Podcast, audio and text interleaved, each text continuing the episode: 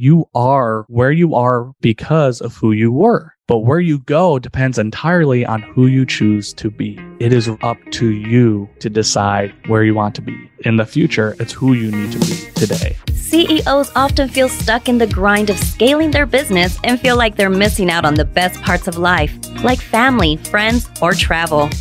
On this podcast, CEOs come to take themselves and their companies to the next level. Let's dive into The Millionaire Mind with your host, Dallin Schultz. Welcome back to another Millionaire Mind episode. We're going to do something a little different for these next few episodes. If you've been listening for quite some time, thank you. Thank you so much. Your support means everything to me, and trust that I spend a tremendous amount of time identifying and inviting quality guests onto the show that I know are going to bring you value. And if you've walked away with at least one golden nugget from one of our episodes, go ahead and leave a 5-star review. That is truly the biggest thank you could provide me with. In fact, we're only 4 months in and have experienced a tremendous amount of growth. So thank you for sharing with your friends and family. And I'm proud to say that we are currently a 4.9-star rating on Apple Podcast. And all reviews have been 5 stars except one-star review, which coincidentally showed up the day after I turned down a potential guest because I didn't think they were a good fit for the show and would bring the value that I aim to bring to you on every episode. I don't know for sure if it was them, but the timing was extremely odd if you ask me. But look, you can't please them all. And that's okay. So what we're going to get into today is part one of a 6-part mini-series that I've titled 6 Major Mistakes Business Owners Make. And each episode will be only 10 to 20 minutes long. So you could give it a quick listen to on your way into work. You could share it with a friend, coworker, family member. And these 6 mistakes are mistakes that I've personally made. And not surprisingly, have noticed that many of our successful guests on this show have had similar experiences or made similar mistakes. So my goal for this mini series is to bring your attention to some potential traps, learn from my mistakes, but in it, I also want to share with you how I navigated it, and we'll also throw in a highly recommended book around this topic that I believe should be and is a must read. So without further delay, let's get into part one of this series, how not to start your day.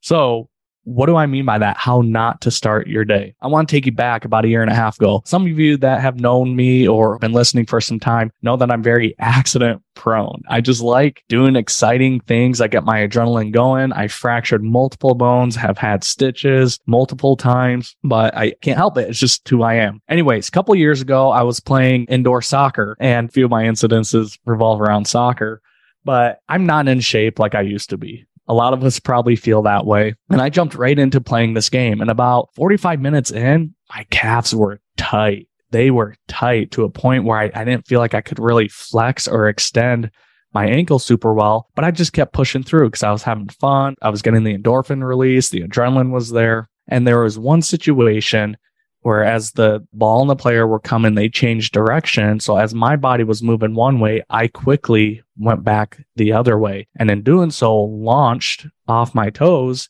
and immediately felt this tear in my calf. I've torn muscles, sprained muscles before, but this is the first time where I literally felt muscle tear, and I dropped to the ground immediately. And sure enough, I looked down, my calf is swollen. It swelled up back behind my knee. I've never experienced a muscle tear to this extent. I know it sounds a little dramatic, but initially I was scared to look down because it felt like my muscle and skin just completely tore open, but it wasn't. It was all internal. It was okay. I couldn't walk for 3 days, and I had to slowly keep stretching it and working on it to get that mobility and that strength back as those muscle fibers healed. So why in the heck am I sharing this with you? Because in any physical activity, in any sport, you need to warm up.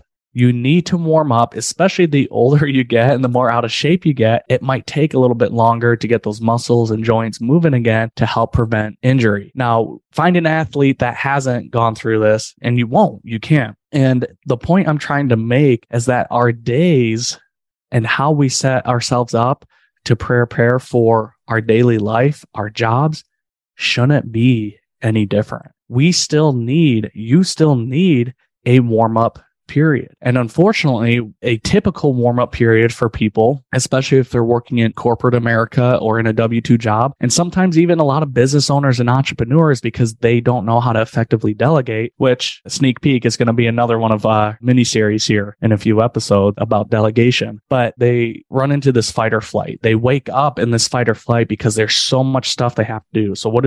They set their alarm, they spring up out of bed, they jump in the shower, they slam a quick non-nutritious breakfast, maybe down a coffee, get in the car, and get to work. They're hitting delay on their alarm clock, and they're really dragging out this entire wake up. I'm sorry, not dragging out. They're accelerating this wake up process, and then they're getting to work and not being able to think clearly. They can't focus.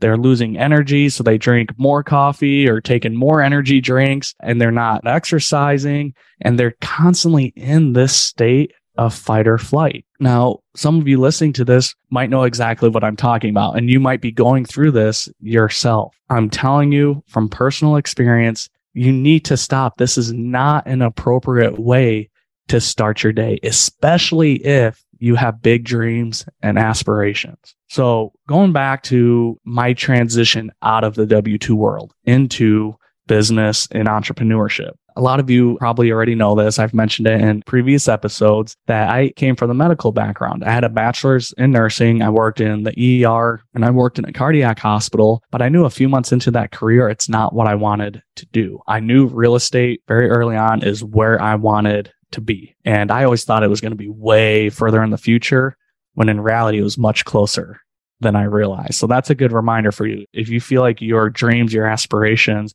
are years down the road, you're the one putting that limitation on yourself. In reality, they're probably much, much closer than you realize. But as I was working on this transition of getting out of the medical field and doing real estate full time, I had that safety security of a paycheck coming every couple weeks. So that kept me there longer than it probably should have. But it was also important for me. I was taking care of my wife, my kids, like we needed that. So it all worked out. But in that transition, I came across this book, and this is my book recommendation for this episode, called The Miracle Morning by Hal Elrod. Now, a lot of people have probably heard of this.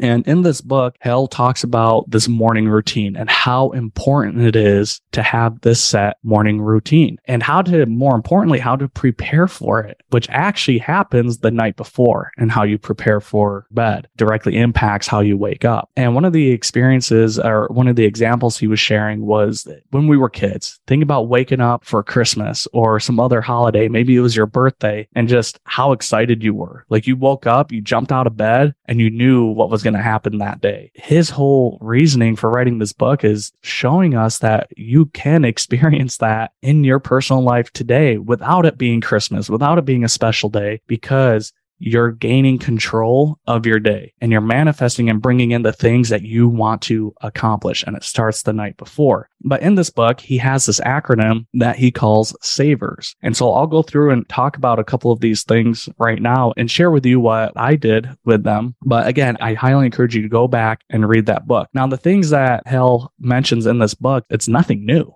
A lot of us have probably heard of it in some other way, or we're probably implementing some of these aspects already. So in SAVERS, that acronym, the S, it starts for silence, affirmations, visualization, exercise, reading, and scribing. And scribing being journaling. There wasn't a J in it, so he chose S for scribing, which he means journaling. So as I was making this transition, I came across this book and I knew that this is what I needed to start. I needed to get into more of a routine. I needed to prepare my mind to make this transition out of the W2 world. So I implemented this religiously. And every day that I wasn't working, because I worked night shift, so any day I wasn't working or recovering from working night shift, I implemented this. And it was hard because I'd have some days where I was working 2 days and I'd have 3 days off, then working 3 days, 4 days. It was all over the place. So bouncing back and forth between the schedule was tough, but I knew it's what I needed to do to get to where I wanted to be. So I implemented this religiously. And the silence aspect of this is just meditation. Now, I never, up to this point, I had never performed or worked on meditation. I always thought it was one of these hokey pokey things, and I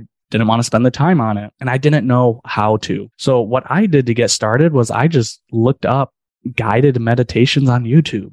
And I would find these 5 to 10 minute clips and I would just sit there and try to listen to them and meditate. And that was hard for me because my mind is always going 100 miles an hour. Even when I wake up in the morning, I'm always thinking about that next thing I got to do. So really trying to slow down my mind and meditate was extremely tough. But with time, it got easier and easier. And now meditation is part of my daily practice. Hey guys, my name's Nate Hare. I'm the executive director at Directed IRA.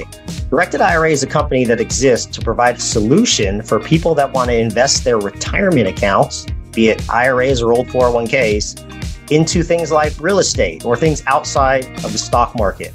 If you want to invest your IRA or old 401k into investments like real estate, apartments, syndications, or the great investments that RevEquity has to provide, make sure that you reach out to us. You can find our information on investwithrev.com or our website, www.directedira.com. Open a self-directed IRA and invest in alternatives today. Second part is affirmations. And we're not going to get deep into affirmations. You're going to hear polarizing opinions about this, if they work, if they don't work. I'm going to share with you what works for me. Okay. So with affirmations, it's affirming who I want to be and who I am.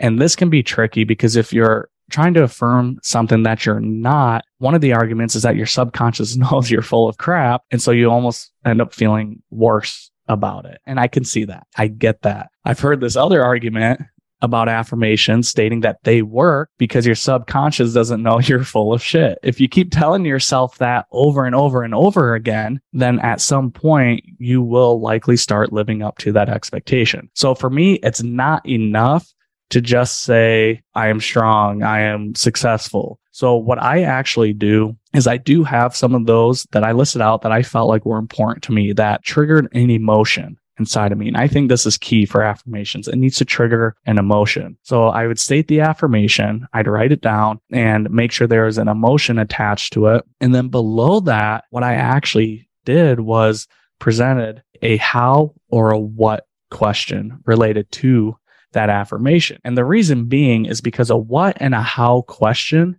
leads to action. Now, I don't believe you can just wish or think anything into existence. I think that's part of it. A lot of people refer to this as the law of attraction, but there's two parts to it. You've got to believe it, you've got to think about it, but then you've also got to take action. It's part of the process. You can't do one without the other. So I have the affirmation, I pose a what or how question related to that affirmation, and then I spend time answering that question and really putting it into actionable items that I can move forward with. So what do I mean by that? I'm going to share with you one of my personal affirmations. Okay. This affirmation, it's number one on my list. It states that I am in control of my life and future. Now, the question I posed was, how do I maintain control of my life and future? So do you see how I'm making a statement, but then I'm essentially challenging myself? I'm like, wait, how do I maintain control of my life and future? And as I thought about it, this was a short response that I came up with that I try to read through on a daily basis. I can maintain control of my life and future by recognizing the little wins I experience every single day. Small wins come from small, consistent actions. As I continually take the small, consistent actions, it will reprogram my mind and give me a sense of control. Naturally, I will desire to take larger action steps to improve my personal life. And as I do so, the feeling of control and abundance will compound, and I will be able to gain clarity on what I want for the future and will continue doing what is required of me to bring it to pass. You see how that really brings it all together. Now I have a little mini action plan. And this one particularly requires me to focus on small, consistent actions and wins. So that could be as simple as waking up 30 minutes earlier. So you could spend time doing meditation or affirmations. Maybe it's cutting sugar out of your diet. Maybe it's decreasing caffeine consumption. Maybe it's going to the gym one day a week because you're not going at all, right? So it doesn't matter what it is, but that was my small action plan. And for each one of my affirmations, I've got probably around 20, 25, and I'll occasionally add to them. I have the statement, I pose the question, and then I have an explanation. And this takes time for me to read through every morning. Every morning, it's reminding me of who I need to be to get to where I want to be. One of my favorite quotes from The Miracle Morning, and by Hal Elrod. He states, you are where you are because of who you were, but where you go depends entirely on who you choose to be. It is up to you to decide where you want to be, and it's in the future, and it's who you need to be today. Again, so we talked about silence, affirmations, and now visualization. Visualization, I kind of couple it along with meditation, but it's really having a more graphic image in my mind of how I want the process to go. The process of, in my case, maybe talking to an investor, how that conversation is going to go, what the properties are going to look like that we're going to be purchasing. So it's really getting into that meditative state and being able to visualize in your mind what's going to happen, how it's going to happen, and again, feel that emotion that's connected with it, because that will drive you. And then the E stands for exercise. So Hal recommends getting up and doing 30 minutes of exercise, anything to get the body moving. For me, it might occasionally be a jog. Sometimes it might be yoga. Sometimes it's just a walk, a mile walk around the block, right? So the whole idea is to get up and get moving right away. Get that blood moving. And then the R stands for reading. So finding a self-improvement, a self-help book to read. Maybe it's not. I mean, for me, I choose to use that time to read my scriptures. So that's important to me. And so now that I have time in my morning to do it, that's when I do it to start the day out right. Because I listen to books and stuff in the car all the time. And then the last S is scribing or journaling. This has been one of the things that I have found to be most effective for me. I shared with you earlier that my thoughts are going 100 miles an hour. So when I journal, what I do is I'm actually taking those thoughts and I'm putting it out on paper. And what I realize is it's giving my mind a break. It's giving it an outlet to slow things down in my head. And that prevents less stress, less anxiety. And I'm able to really think through and sort through my thoughts as I'm transferring it from my mind through my hands into the journal. I don't handwrite. I know some people say, hey, if you're going to journal, best thing you can do is handwrite. Honestly, that takes way too much time for me. And I'm proud of myself just for journaling. So I actually have a document that I started years ago, a journal document in Word that I just keep track. And that's my journal. I set a date and I just type it out. And for me, I would say it's just as effective because it's still allowing me to vent and get those thoughts out. So again, the 6 items that Hal talks about in The Miracle Morning and how he suggests you start your day. And listen, it might sound like a lot. Start for 30 minutes. You can spend a few minutes on each one of these things. That's it, until you start getting into a routine. For me, I need a solid, probably hour and a half to become prepared as much as I would like to be and to get the most benefit out of this. But it's different for everyone. So again, silence or meditation, affirmations, visualization, exercise, reading, and scribing or journaling, however you want to look at it. Now, the reason I share this with you is one, to give you a kind of a summary of the book and an idea of it. But as I was making this transition into real estate, when I look back at what gave me the confidence and courage to move forward with that decision, I'm telling you, it was 100% this routine, because I did it day after day, even when I didn't want to. And that was tough. I was getting up at 5 o'clock in the morning, and it got to a point where I was waking up before my alarm because I was just conditioned for it. And what I would consider miracles just started happening. Conversations were happening. I was feeling energized. I was feeling motivated. I was super optimistic about the future.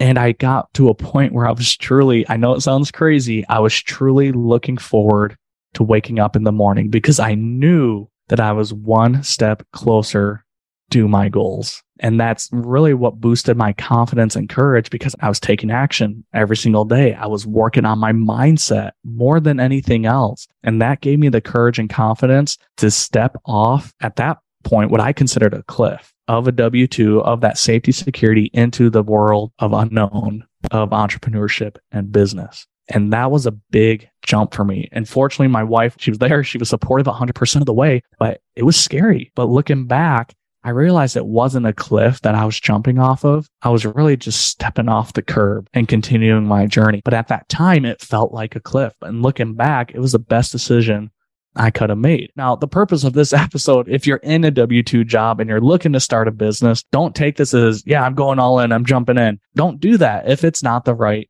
timing. I'm just sharing with you my experience of how I took control of my mornings and some of the major impact that it had early on in my career. And to this day, I work very, very hard to maintain a morning routine. And it's changed up a little bit. And sometimes it's a little bit more here, a little bit less there. But the important thing is that I'm starting my day out right. So just like you would warm up for an athletic event, if you were performing in it, or maybe you're a musician, right? No different. Like there's still a warm-up phase and process you have to go through. Why should we treat our days any different? So one of the biggest mistakes I see people making in business, in entrepreneurship, is that they're not starting their day out right. It may not be easy, especially if you're not a morning person. It can be very, very difficult.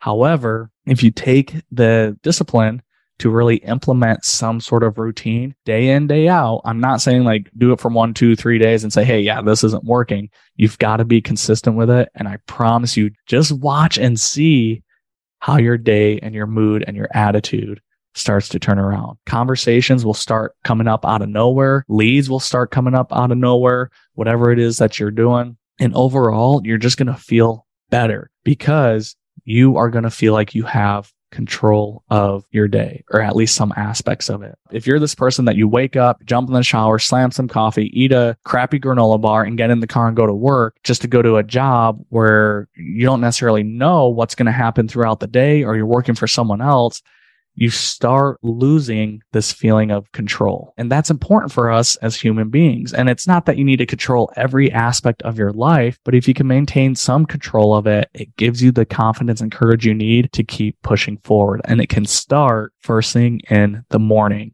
and how you start your day. So my challenge to you is to, one, read that book if you haven't read it, come up with a morning routine and stick to it. And I promise you, if you do it for 30 days, it's going to make a tremendous impact. So I hope this episode has brought you value to you today. If so, please leave me a 5-star rating. It truly helps get it in front of more people so we can expand our reach and help other aspiring entrepreneurs and existing business owners.